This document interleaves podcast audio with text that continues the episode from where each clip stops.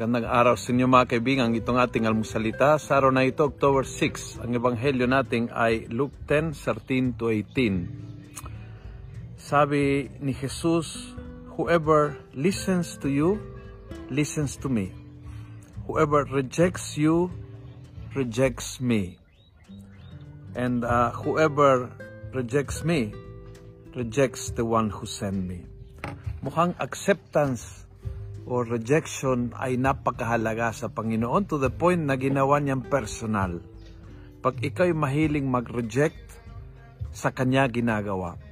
Kapag ikaw ay tao na madaling tumanggap ng ibang tao, uh, accepting ng ibang tao, uh, welcoming sa ibang tao, sa Panginoon ginagawa. Kung ikaw yung suplado, masungit, di namamansin, mapuna, mahusga sa Panginoong ginagawa. Acceptance or reject, rejection ay dalawang salita na pagkahalaga para sa Panginoon. Kung nakita niya ang ating ugali is acceptance, he take is personal. Parang sa kanya mismong ginagawa. At nag-create siya ng napakalalim na ugnayan ng pakakaibigan sa tao na madaling tumanggap sa ibang tao. Ang tao naman na masungit, ayaw makipag-usap, ayaw makipagkaibigan, ayaw makipaghalubilo sa iba, ang Panginoon, pinepersonal din yan.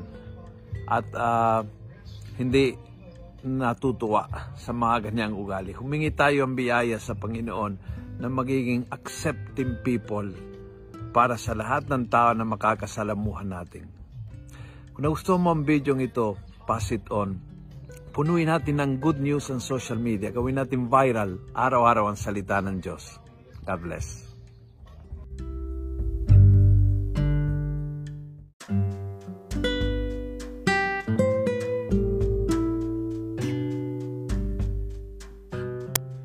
Hello po mga kaalmosalita.